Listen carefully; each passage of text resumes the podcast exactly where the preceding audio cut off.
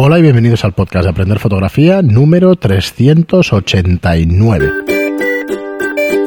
Hola, soy Fran Valverde y como siempre me acompaña Pera la Regula. Qué cerca está el 400. Hola, ¿qué tal? A 11 programas. Ya, ya. a Hostia, muy ya, poquitos, muy poquitos, muy poquitos. ¿Quién nos lo iba a decir? 400 programas. Y antes de seguir, bueno, casi dos años de cursos online, que era lo que os iba a proponer ahora, que fuerais a aprenderfotografía.online y vierais todos los cursos que tenemos para, para aprender fotografía a vuestro ritmo. 28 cursos, el día 15-29, el de cómo, eh, cómo convertirte en fotógrafo profesional. ¿De qué va este curso? Es un curso teórico, ¿eh? es algo yo en la pantalla únicamente dando el tostón teórico, pero no lo he grabado con diapositivas, sino que lo digo de viva voz. Yo creo que queda un poquito más, más natural y un poquito mejor. Eh, hace dos programas tratamos el tema, pero que sepáis que este curso eh, es para aficionados, está dirigido a aficionados. Algún profesional lo puede ver sin ningún problema, aprenderá cosas seguro, pero eh, está para, oye, no me atrevo a dar el salto y eso. Lo primero que digo y que dije en el otro programa, en el anterior, y lo repito porque no todo el mundo se ve todos los programas, es que no tenéis por qué ser fotógrafos a tiempo completo, podéis ser fotógrafos a tiempo parcial. Así que Hoy en día, darle una vuelta al tema. el trabajo a tiempo parcial está a la orden del día. O sea que, bueno, bueno, puedes tener varios trabajos y hacerlo así. completo, chicos, que sí. Nos estamos pareciendo es que más a otra generación. está complicado, está Nos estamos todo. pareciendo más a la generación de mis padres. Que trabajaban en tres cosas, hacían un montón de cosas, cuidaban a los niños y todo junto. Muy bien, pero pues eh, nada, Pero, también pero es- recordaros es, por los salarios que hay, que es claro, una al mierda. final O sea y que- el coste y todo. Sí, es sí, no- eso que hay, no es que hay. O te adaptas o mueres. Recordaros también aprenderfotografía.online barra libro para, para que estéis enterados de todas las novedades sobre el libro de aprender fotografía que está escribiendo Pera la Regula en este momento y que al final del podcast nos da otra pincelada de, de cómo marcha. Vale. Y hoy seguimos con algunas de vuestras preguntas. Seguimos con Laura, que nos dice, muy buenas, Fran y Pera, os llevo escuchando ya dos meses y hacéis un gran trabajo para que podamos disfrutar mucho más de este arte. Quisiera saber si vale la pena o no el cambiar la pantalla de enfoque por una partida para poder enfocar con, preci- con precisión en manual. Muchas gracias y continuar así, sois la leche. Muchas gracias a ti. No, porque solo te va a funcionar en manual. El AF dejará de funcionar. Cambiando la pantallita de... Sí, Mm, no me acordaba yo porque la que cambiara, claro, la Hasselblad. Entonces, eh, las pantallas de enfoque tipo prisma, que es las que había en químico, se pueden poner, existen. Eh, ¿Van bien? Bueno, van bien en función de tu ojo, como nos ha pasado a todos siempre eh, en químico. ¿Que es fácil acostumbrarse a ese enfoque? Sí, es fácil. ¿Que es fácil que te equivoques? También. Eh, hay que tener mucha práctica para usarlas, que es lo que pasaba en químico. Vale. Ahora lo que tienes que usar es la confirmación de enfoque. En tu objetivo manual, tener objetivos manuales que tengan confirmación de enfoque. O sea, que cuando esté enfocado, el AF diga, ¡eh, eh, está enfocado! No lo toques. Que es lo mismo, pero lo está haciendo mejor mm, que nuestro ojo en ese sentido. Piensa que cualquier variación mm, a nivel de visión tienes que tener la vista muy bien o tienes que llevar las gafas si llevas gafas para, para hacerlo bien. Y además cuesta, ¿eh? O sea, un pequeño desliz puede dar al traste el enfoque. Pero es lo que nos costaba antes. O sea, yo aprendí a enfocar así. Aprendí a enfocar y reencuadrar así. eh, y aquí estoy. O sea, no, no, no fue un desastre. Pero, pero tienes que ser consciente de que entonces los objetivos AF no van. Tienes que volver a cambiar la pantalla de enfoque. Y otra de las cosas que os digo es que la pantalla de enfoque, cuanto menos la toquéis, mejor. Cambiar una, una vez y ya está. Yo la pantalla de enfoque que siempre le recomiendo a todo el mundo es la de cuadrícula. ¿Por qué? Porque os ayudará a no torcer horizontes y tener encuadres mm, lo más rectos posibles y que si los torcéis seáis conscientes de cuánto y por qué, ¿no? Y además os ayudará a componer, porque está la cuadrícula de 9, que es ideal para componer. Muy bien, Laura, pues nada, gracias por escucharnos y, y nada, seguiremos ahí. Eh, asegúrate, Laura, sobre todo, de lo que dice el fabricante de las pantallas de enfoque, ¿eh? porque ya te digo, las que son de este estilo suelen perder el AF. Si no es así en tu caso, pues Perfecto. claro. perfecto, pero en Canon te digo que la pierde. Muy bien, pues nada, lo dicho. Pero además es lógico, ¿eh? Estamos poniendo una cosa que puede afectar. Claro, no Vale. veo otra vez. Puede afectar porque como eh, se hace... ah, se me ha ido ahora. Eh, se hace por fase, Ajá. eh, necesita varios puntos y uno de los puntos es la pantalla. Vale. Precisamente porque debe cuadrar ahí cuál es el punto de enfoque, ¿no? Que está escogiendo. Entonces, eh, si no le cuadra porque no puede verlo, es como, por ejemplo, si ponéis un filtro eh, polarizado lineal, perdéis el AF. No es que no vea, es que no puede, porque hay una serie de, de frecuencias que no llegan. Eso no puede calcularlo. Pues esto es exactamente lo mismo. Bueno, parecido, claro. Muy bien. Y Iván Cabrera nos dice pole, que no pillo a qué te refieres, pole, de, de una carrera. pole no sé. position? Eso, no sé. Dice, a ver cuando Pera nos cuenta más de su libro, que ya toca. Un saludo. Pues nada, ahora Ah, pues mira, el capítulo también. anterior he explicado una cosa y hoy explicaré otra. Muy bien. Y Lux Chile nos dice, soy el segundo en dar me gusta. Estos son comentarios de YouTube. Dije, dice, dejé de ver Capitana Marvel por ustedes, que son superiores. Hombre, no, No- hombre, no no, es así, fastidies. Capitana Marvel tiene, eh, tiene, tiene una cosa divertida y es Yo que no ningún tráiler sonríe. No he visto todavía. Y en la película recuerdo que sonría una vez. Sí que sería, coño. ¿Eh? Sí, sí, Ah, sería a ver si la veo. Dice, dejé de- eh, me han salvado en la fotografía. Gracias a ustedes he podido mejorar y ver la luz de otra forma y mucho más. Nada, gracias a ti, que sabemos además que estás ahí en todos los programas comentando. Hmm. Así que muy interesante que nos sigas. Muchísimas gracias. Eh, ya entendemos que eres de Chile, así que un saludo. Sí, tendremos, tendremos que venir disfrazados de superhéroes a partir de ahora, porque nos lo ha puesto No, no, difícil. no, no, no. ¿No? Va a ser que no. No te ves tú. Nos dice Mónica Frías, la ventaja de ir en solitario u, eh, Ah, para lo de viajes, Sí, seguramente, ¿no? en los viajes es que tú te marcas tu tiempo y no tienes que estar pendiente de los demás. Y vas a tu bola, efectivamente. Sí, sí, sí.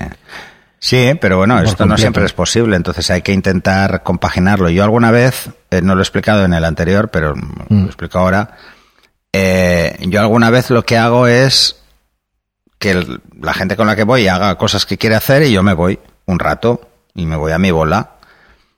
La gente que está acostumbrada, por ejemplo, o las personas con las que he ido de viaje ya saben que yo me voy a poner a hacer fotos y son conscientes, incluso les puede hasta gustar verme hacer fotos, ¿no? Supongo por, porque no vienen a muchos viajes conmigo, si no probablemente lo odiarían. Y además, bueno, antes viajaba muchísimo por trabajo y, por placer, ahora menos. Y claro, eso también es diferente. Ahora cuando voy a viajar, quizá, eh, aunque vaya cargado como una mula, voy más a disfrutar del viaje. Ya, claro. Bueno, cosas distintas, claro. No, porque cuando tú ya viajas mucho y lo haces también por trabajo, eh, te estás buscando todos los momentos posibles para salir a hacer fotos. Entonces, claro, es diferente. Es diferente. Los, los exprimes. Muy bien, y, y Laura también nos dice, otra Laura nos dice, las chicas no escuchan este pedazo de programa, pues yo os escucho siempre, lo hacéis genial, e incluso como fotógrafo profesional me resolvéis un montón de dudas, gracias. Pues nada, No, muchísimas a gracias ver, a ti. Yo creo que eh, mujeres seguidoras tenemos cada vez más, Mm. pero sí es cierto que porcentualmente es lo que hay. O sea, hay más porcentaje de hombres eh, que hacen fotografía, aunque sea muy poco el margen, pero hay muchos más hombres que siguen podcast que mujeres. Eso es así. Bueno, Mm, poco a poco. ¿Por qué? sí. Porque probablemente tienen cosas más interesantes que hacer Sí, que escucharnos. correcto. Eh, ya sé que es tirarnos piedras, pero eh, suelen ser más inteligentes. Así que, y no es peloteo, ¿eh? es una constatación de un hecho. Muy bien, Francisco García. Hay dice- excepciones, por suerte. Nos dice, ya está, déjala. Sí, ya está, porque si no me voy a meter en un jardín. Dice Rosa Benito cuenta en un podcast, eh, nos dice Francisco García que Rosa Benito cuenta en un podcast que, que él se compró una de las primeras Canon 1DX y que lleva millones de fotos sin cambiar obturador. También comentaba que cree que al ser una de las primeras unidades fabricadas se usaba para test y tenían controles de calidad especiales. Bueno, no sé, supongo que seguirán teniendo igualmente una A ver, yo creo que lo expliqué ya en un programa. Eh, yo con la 1DS eh, eran 300.000 ciclos y yo los pasé. Los pasé 300.000. Es fácil pasar en una profesional de lo que dice, sobre todo si, por ejemplo, eh, te dedicas a hacer paisaje y José Benito hace paisaje. Porque sus obturaciones son muy lentas, el obturador no sufre casi nada y son obturadores muy pensados para ráfagas rápidas, el de la 1DX. Es una ráfaga de 12 fotos por segundo. Es un obturador muy robusto. Es un obturador pensado para que dure mucho y creo que en la EDX ya son 350.000 disparos o 400.000, que es una barbaridad.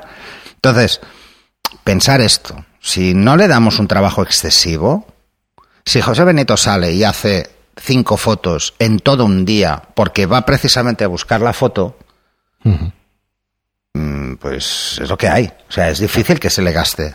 Pero si cada día, imaginaros, te dedicas a prensa y cada día haces 500 fotos cada día sin parar, es fácil que llegues porque el obturador se va volviendo laxo con el tiempo. Es inevitable, es mecánico y falla.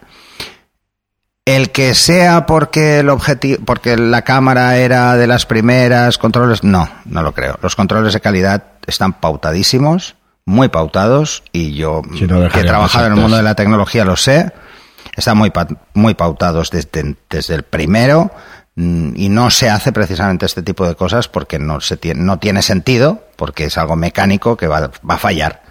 Pero es que el obturador es una pieza mecánica que puede fallar con mil fotos o con 500.000. Es la media. Lo que te está diciendo es que la media dice que sobrepasa los 300.000. En test, quiere decir poner una cámara a disparar todo el día. Eh, sobre una máquina que los cuenta. Bueno, o lo que sea. Eh, el obturador solo, no en la cámara. El obturador solo.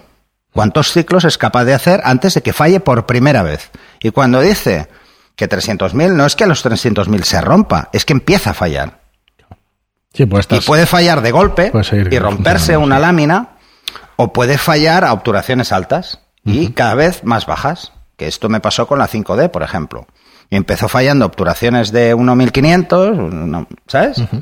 O 1.600. Y luego, te falla un poquito y luego empezó a fallar a 800, luego empezó a fallar a 400. Sí, sí. Y cuando empezó a fallar cuando eran 200 así, que era mi fotografía de estudio, entonces lo cambié. Hasta que no llegué a mi obturación, a la que más usaba, no lo cambié. Y el obturador de la 5D llevo cuatro. Cuatro obturadores. De 150.000. O sea, hay fotos ahí, ¿eh? Hay un huevo de fotos ahí. Pero bueno, también es diferente. Entonces hacía prensa. Hacía prensa, hacía moda, hacía publicidad, pero, pero hacía prensa y hacía muchas pasarelas y disparaba una pasarela al día. Puedes estar haciendo con, vamos a poner una media de 10 pases día, ¿vale?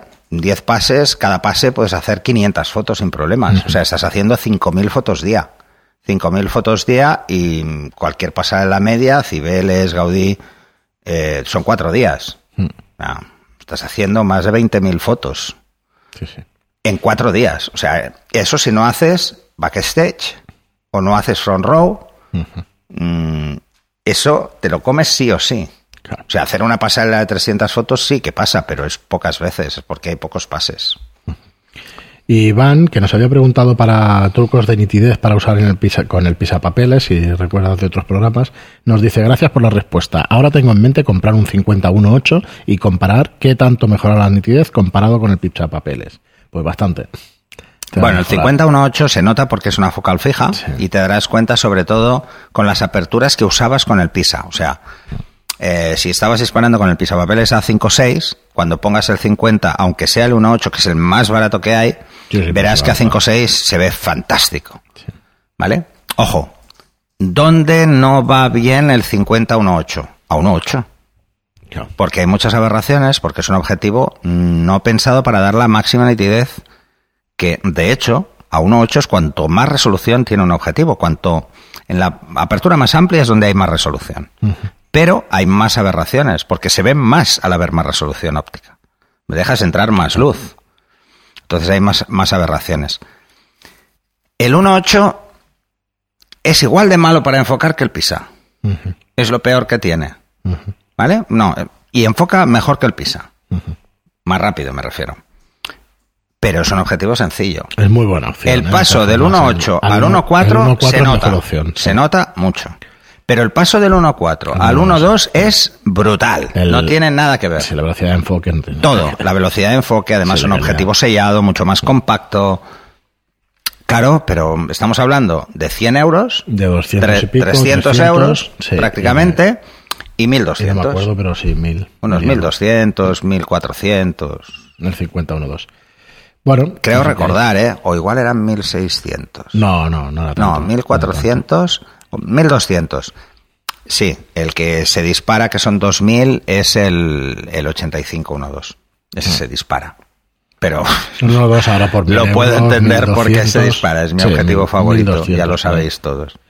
Muy bien, Iván. Pues nada, gracias por escucharnos. Y fotografía tras la cámara nos dice enhorabuena, Iván. Yo me dedico, yo que me dedico de habitual a recién nacidos, siento contradecir a Pera. Ah, no, no. ríe, ja, ja, ja. Si las opiniones son como los culos, cada uno tiene el Sí. suyo. Y te recomiendo el 50. Yo hago recién nacidos con el 50 y con el 35. O sea, bueno, pues perfecto. Ah, ¿eh? sí, sí. Con este último, efectivamente, cuidado con la perspectiva para evitar deformación en la cabecita. Por otro lado, he usado tanto flash siempre rebotado como luz continua como natural. De ellas, eh, mi flash, eh, Pero eso, no, flash es mi eso no última es opción. discrepar. No, hombre, no. Eso no es discrepar. Lo que pasa es que cuando, cuando estás aprendiendo y, y si ya tienes la duda de qué objetivo escoger, quiere decir que estás aprendiendo. Un 50 con un recién nacido, con una apertura amplia, requiere mucha precisión enfocando. Tienes que ser muy bueno sabiendo lo que enfocas. Porque te tienes que acercar más si quieres solo encuadrar. ¿Vale? Mm. Y con un 100 lo tiene más fácil. Hay menos profundidad de campo, pero como estás más lejos, hay más. Ya está. Sí, nos dice Iván, el, el anterior, que el 50 me parece muy buena opción, sobre todo por el precio, sí, claro. Eh, focales más, más largas que el 50 son igualmente más caras. Normalmente sí. Normalmente son un poco más caras, sí. Y Aunit nos dice muchas gracias por los consejos, muy útiles. Voto por un curso de fotografía de viajes, a por ello. Pues bueno, estamos en ello, seguramente, Estamos en ello. seguramente lo haremos también. Lo que tenía que haber hecho es... No, porque habría sido muy aburrido. ¿De? Eh, Mauro, el viaje que se está pegando el tío en barco. Ya cuando vuelva ya que No, cuando vuelva acá. le vamos a dar, Sí. vamos a darle caña, vamos a darle venga porque encima que- nos envía fotos en la cubierta del barco. Mal, mal. No, eso no se hace. No eso sé. es de mal amigo. Mal, mal. Es de mal amigo. De que no se va a Menorca desde. Barcelona y está ahí todo el rato. Y no, eso no se hace. Después de trabajar en Mordor, como dice él. Exacto, Está sí. correcto, O sea, dice que está es- bien. Que es- Pobre, no está sé en Mordor. puede decir, pero Sí, bueno. está en Mordor. Ay, pobre. Eh, y Pelayo nos dice buenas. Está en Mordor. mm, y además va a, des- mm, a pringar a Mordor. O sea, mm, o sea Sí, es, es, es un hobbit en Mordor. Dice O sea, a, Pelayo que- a sufrir. a sufrir directamente. Buenas, se agradece muchísimo la nueva incorporación de Marta. Me gustaría poder escucharla más y que la interrumpiéramos menos. Bueno, Bueno, pero esto nos Creo a que todos. tiene mucho que aportar. Pues sí, de hecho queremos que haga el curso, ya sabéis, de Queremos fotografía sí. artística, a ver si, si este mes nos ponemos a ello. Así que bueno, estupendo que... Y además que se pudiera pasar más por aquí, nosotros encantados, ya lo sabéis. Y Pablo nos dice, hola chicos, escuchando este podcast me surge una duda. En el curso de iluminación de exteriores recomendabais iluminar con el flash alcanzando la misma exposición que el fondo eh, en el caso de los contraluces, para no reventar el fondo. Sin embargo, en este podcast habéis hablado de que el fondo tenga más luz que el sujeto para separarlo de él. Depende. Claro, dice, supongo que como dice. Pera, irá a gustos, Sí. o de si queremos que el fondo aparezca o no aparezca. A ver, lo realmente importante en fotografía es saber qué podemos hacer Hmm. y qué cosas mm, potencian unos detalles u otros. A ver, te explico. Si tú dejas la cara ligeramente más subexpuesta, el fondo tiene protagonismo, pero estás marcando que existe un contraluz y el pelo no va a brillar tanto. Si tú lo que haces es igualar la luz, vas a hacer que el brillo se note mucho más en el pelo, precisamente porque es donde hay más suma de luces, la que viene delante y la que viene detrás. Entonces brillará más y tendrás más la sensación de ese contraluz extremo. ¿Vale? Y esto va a gustos. Es depende de lo que quieras plasmar. Si tú haces una foto y para ti el fondo es importante, Hmm. aunque sea un retrato, quieres que se vea el lugar, eh, mejor que esa subexponer ligeramente. Pero si el lugar te importa poco, lo realmente importante es que el primer plano esté perfecto. Claro, acaba diciendo, también he visto que muchos fotógrafos subexponen el fondo para luego iluminar con flash al sujeto a la exposición que han determinado.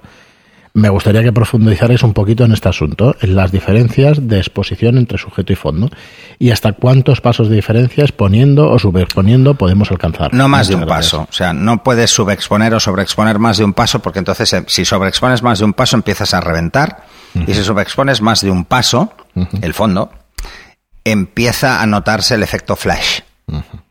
Ese es el problema. O sea, ¿queremos que se vea el flash o no queremos que se vea? Yo soy de la idea de que no se vea. Y la mejor forma de que no se vea es que la luz llegue lo más relleno posible. ¿Eso qué quiere decir? Que tengamos en cuenta la suma de luces. En un contraluz, en un contraluz, siempre hay dos pasos. Siempre hay dos pasos. Si tú restas uno, ya no se ve, es que pasaba un bicho volador. Eh, entonces ya no se nota. Pero sigue pareciendo contraluz si solo hay un paso. Si no hay ningún paso, o sea, igualas el fondo con el primer plano, es una foto ideal de publicidad. Es una foto ideal en moda incluso. Pero está fuera de Pero está fuera. No, está claro que hay algo diferente. Hay algo artificial. ¿Vale? Ahí es donde está la frontera. Esto lo explico sobre todo en el de exteriores.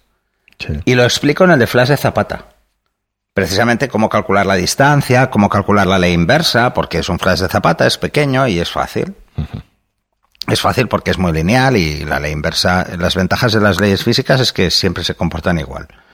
¿Vale? Entonces, cuando estamos en exteriores, estamos usando fuentes más grandes, la ley inversa varía ligeramente, aunque sigue siendo lo mismo, ¿vale?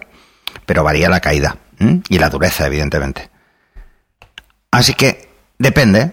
Si yo lo que quiero es eh, que ese retrato tenga mucha fuerza, lo ideal es que juegue más con la luz en el primer plano. O sea, le dé un poco más, porque tiene más fuerza, porque los ojos en un retrato brillan y tienen fuerza. Si no es un primer plano, no, queda mal, queda como el culo, perdonad la expresión. ¿Por qué? Imaginaros un cuerpo entero, contraluz, y yo lo ilumino para que tenga la misma luz que viene en el contraluz, o sea, igualo. En el suelo hay dos sombras, una hacia adelante y otra hacia atrás ligeras, pero están. Eso no queda bien. Para empezar. Y luego, es muy fácil que el suelo, que está más cerca, que el motivo, que está de pie, quede sobreiluminado. Porque no puedo enviar toda la luz arriba con facilidad siempre. Entonces, es un tema de distancias. Y es un tema de, de ángulo. O sea, para poder hacer esta foto bien y iluminar bien, el flash de primer plano tendría que tener el mismo ángulo de caída que el sol que hay por detrás en contraluz. Pero si fuera mayor, mejor. ¿Por qué? Porque entonces las sombras irían al suelo y no se notaría. Entonces, esto no es que exista una regla fija. Siempre hay que hacerlo igual, tal. No, no, esto no es así. O sea, el que lo piense, que se lo quite de la cabeza. Por eso unas veces os digo que lo dejéis un poco por debajo y otras os digo que vayáis al límite y otras os digo que ignoréis el fondo. Que da igual. ¿Por qué? Porque no aporta. O despista, que es peor. O sea, esto, el fotógrafo lo que debe es escoger en, función del mensaje que quiere transmitir, que es lo que más le conviene. si lo que voy a hacer es, por ejemplo, eh, fotos mm, más de viaje, ¿eh? mira, antes que hablábamos de viaje, no voy a igualar el fondo del primer plano porque va a parecer un recorte. Pensar en el efecto recorte.